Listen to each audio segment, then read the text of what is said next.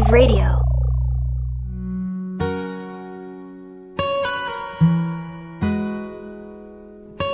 You are listening to Texas History Lessons, a slow walk through Texas history made in Texas by a Texan for everyone everywhere. Welcome to Texas History Lessons. I'm Michael, and in this episode, we get into part three of the Texas cattle drives of 1866 to 1890. Now, as we've been going through this project that I actually did quite a while back, I'm seeing some things that I would probably do differently but I'm enjoying going through it myself. I hope y'all are getting something out of it. This is a useful thing for me so that later on when we're doing the lessons and we get into more about the ranch heritage of Texas and into the cattle drives later on, this is a refresher for me that's going to help me reshape and how we approach it later on with actual lessons episodes.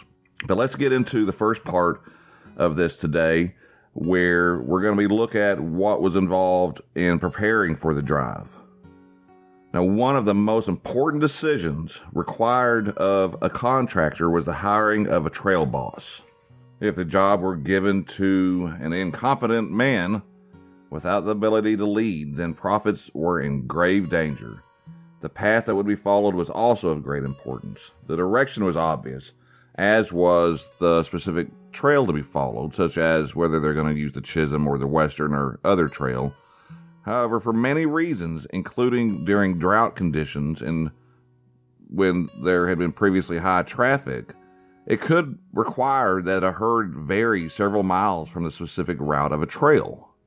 The trail boss had to know more than his men. He was responsible for making sure they had sufficient provisions he had to get up first each morning to wake the men. He was responsible for assigning positions for the riders and for occasionally keeping count of the herd.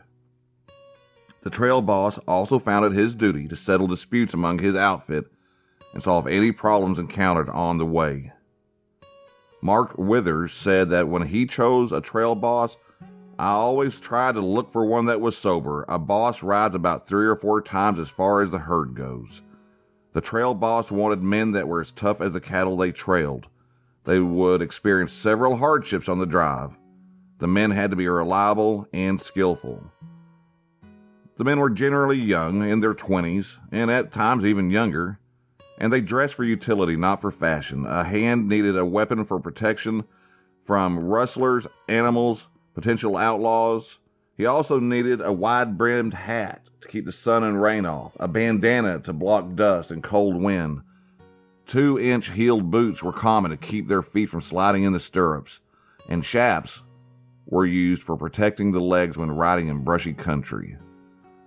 The cowboy's most valued possession was usually his saddle, costing more than his horse, and the best horses were quarter horses, bred for quick bursts of speed. Each cowboy needed five to seven horses on a drive, a typical outfit driving 3,000 head of cattle consisted of 12 to 18 men, 40 to 80 horses, a cook and a chuck wagon, and a wrangler to care for the horses, or remuda. George W. Saunders estimated that from 1868 to 1895, at least 35,000 men trailed cattle. And the makeup of an outfit was determined again by skill. The Cowboys were men who needed jobs in an economically struggling state, and the trail boss hired men from diverse backgrounds as long as he felt they were adequately skilled and reliable.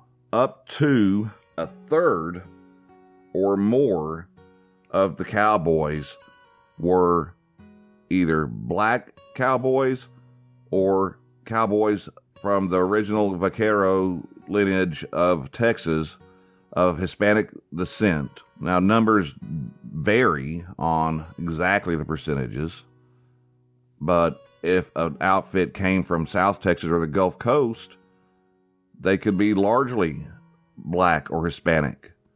It could even make up entire outfits. Now, remember, it's not surprising because the first cowboys in Texas were Native Americans and from the Hispanic population. And if you remember, a lot of the care given to the early Anglo settlers' cattle herds was given to the black slaves that they had. And after emancipation, freedmen often liked to pursue careers as cowboys because there was a little bit of an aspect of a little bit less discrimination and freedom in that career in the West. Now, this was Texas, however, and discrimination against Hispanics and against black people, of course, was strong.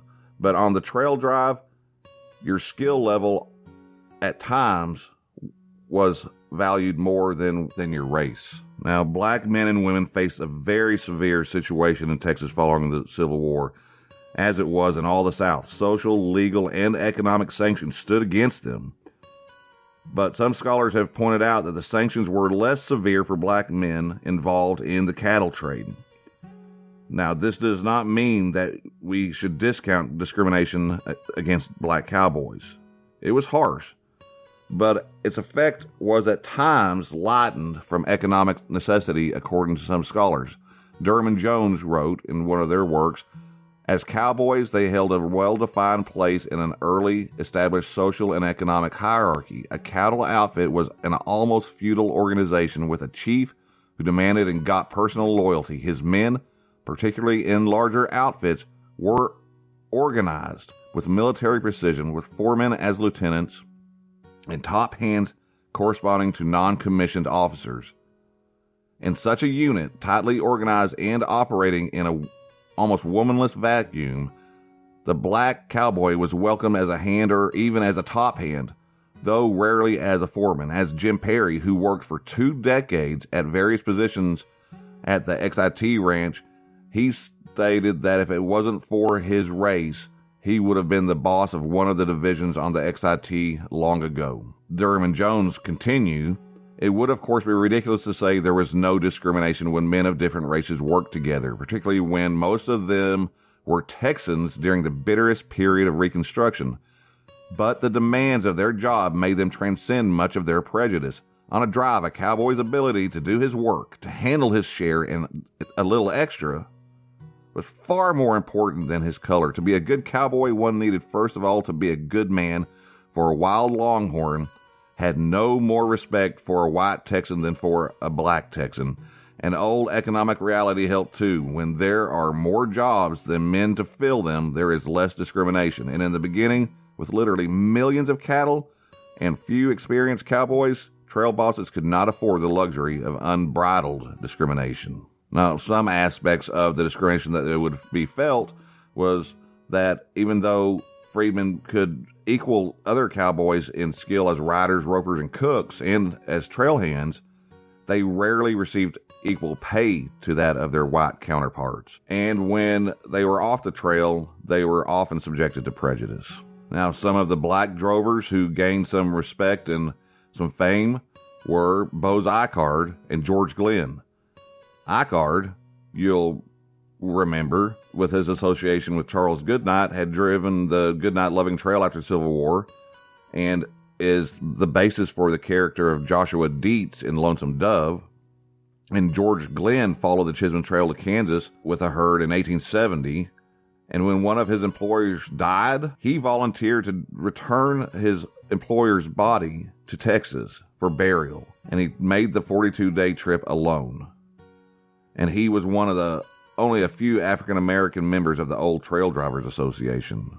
Now, as I said earlier, the statistics aren't really very solid, but it's pretty safe to say that of all the cowboys, black cowboys were at least 25% of the trail drives, and Hispanic cowboys were at least in the range of 15%.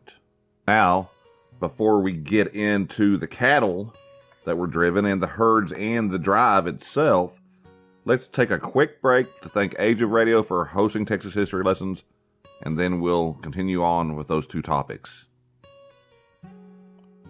Okay, now let's look at the actual cattle we're talking about here. The Longhorns were excellent for trail driving. They were tough and sturdy beasts. Charles Goodnight said, As trail cattle, their equal never has been known. Their hooves are superior to those of any other cattle. In stampedes, they hold together better, are easier circled in a run, and rarely split off when you commence to turn the front. No animal of the cow kind can take care of itself under all conditions as well as the longhorns. They can go farther without water and endure more suffering than others. Everett Dick has given an excellent description of the type of cattle driven north. He described them as often a yellow dun in color with a bony form, long slender legs, light hindquarters, prominent backbone, high hip bones, a long narrow face, and a thin chest. Their slender bones were covered with little flesh and still less fat. The horns were almost invariably long and sharp, and many times enormous in their diameter and spread. F. R. Waters, secretary of the Drum Standish Commission Company, stated that the average length of horns of the Texas cattle in the early days was five and a half to six feet. D. R. Gordon, first station agent at Abilene, recalled that the horns were so long that the drovers experienced the greatest difficulty in getting the animals through the car doors when shipments were made. That reminds me of the scene when July Johnson is watching the cowboys load the cows up and they're having so much trouble because of the longhorns. Lonesome Dove really is an excellent book as far as what how it depicts the, the trail life and the, the dangers it, it involved. And the cattle usually weighed from 650 to 950 pounds with large, gleaming eyes, long, pointed noses, and they were very fleet of foot. Now, the herds that trailed to the northern trailheads usually consisted of about 2,500 to 3,000 cattle. More cattle than this amount slowed down the drive. However, herds of three to 4,000 were sometimes driven north occasionally, but these were harder to handle. There's a herd of 6,000 being trailed northward in 1866 by a Dr. J. Hargis. And J. Frank Dobie wrote that the largest herd trailed was probably gathered in 1869 by a bunch of disgruntled ex Confederates that decided to take a herd of 15,000 cattle to California. It involved 200 people, several wagons, and a remuda of 1,200 horses that started from the Brazos rivers. Wrote Dobie, the cattle were driven in four divisions, but whenever there was danger of a night attack by Indians, they were bedded down together in one vast herd. But as stated before, most herds were in the range of 2,500, and the drive usually lasted from two to three months. After the hands rounded up the cattle, all of the animals would be branded, and this usually took about three days. Of course, that would vary herds would leave the Gulf area or South Texas as early as March 1st, and herds leaving the panhandle of Texas could start as late as October 1st. The trail boss usually drove the herds pretty hard for a few days because they wanted to tire out the cows and make them easier to handle. If the herd could be broken in the first few days, then there was less danger of a stampede occurring. Charles Goodnight, claimed, owing to the danger of Indians and stampedes, I always got out of the settlements as soon as possible. Cattle that were scattered were much easier traced on the trail than in the settlements. At the last town in Texas, the drover would purchase supplies for a month. Flour, bacon, and coffee were the staples. When purchasing it, it was figured that each day a man would consume three quarter pounds of bacon and flour. Now, what about when they were on the move? after they'd had their three quarters of pounds of bacon and flour. How'd that go?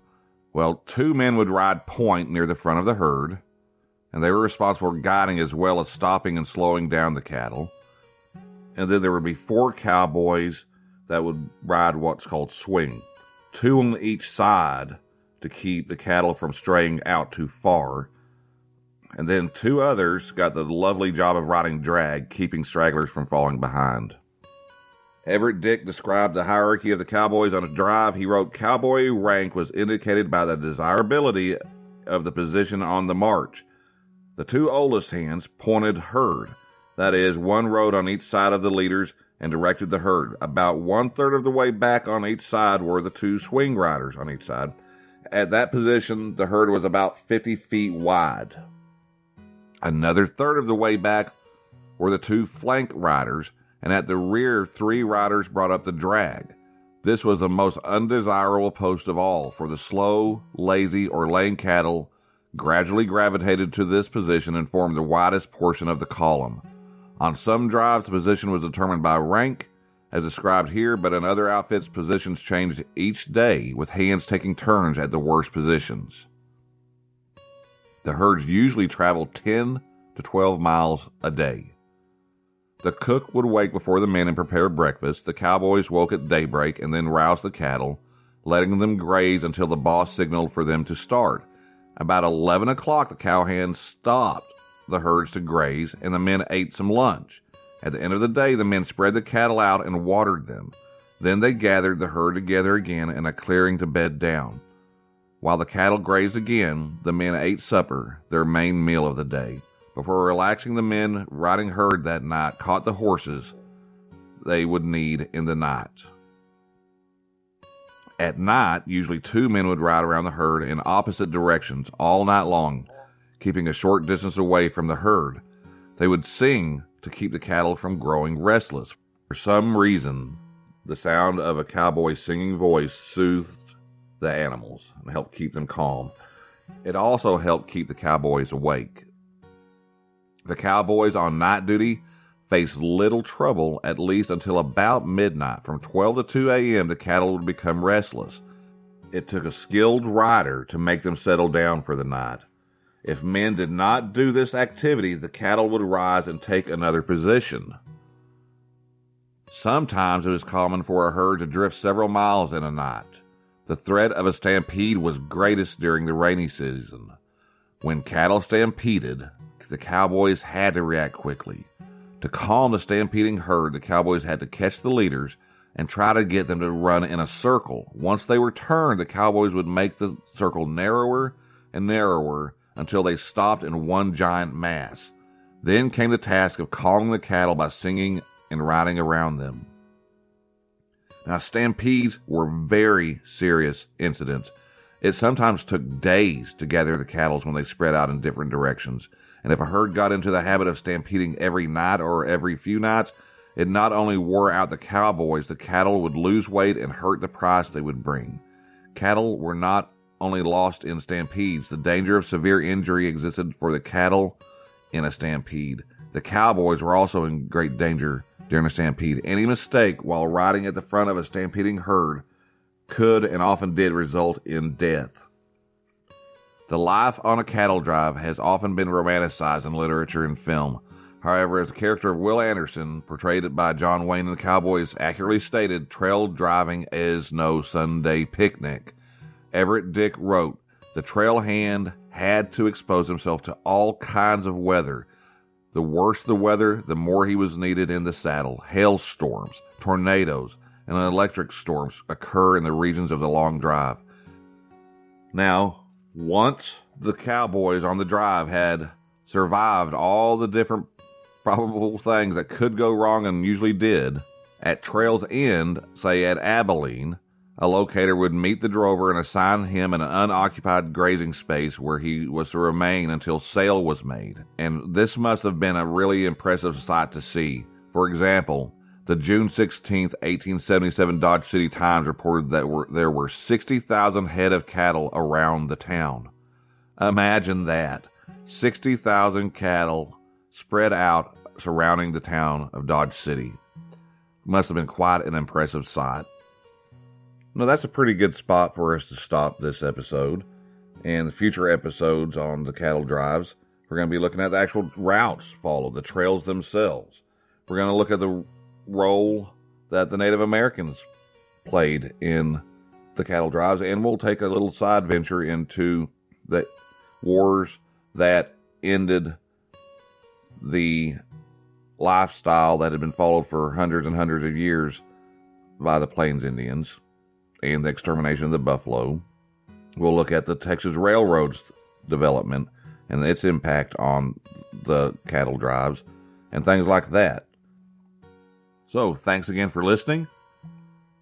If you have any needs for some aerial videography or aerial photography or just some real estate photography or any kind of need that like that, remember to go check out panthercityair.com and see if the good people at Panther City Air can assist you in whatever project you're undertaking.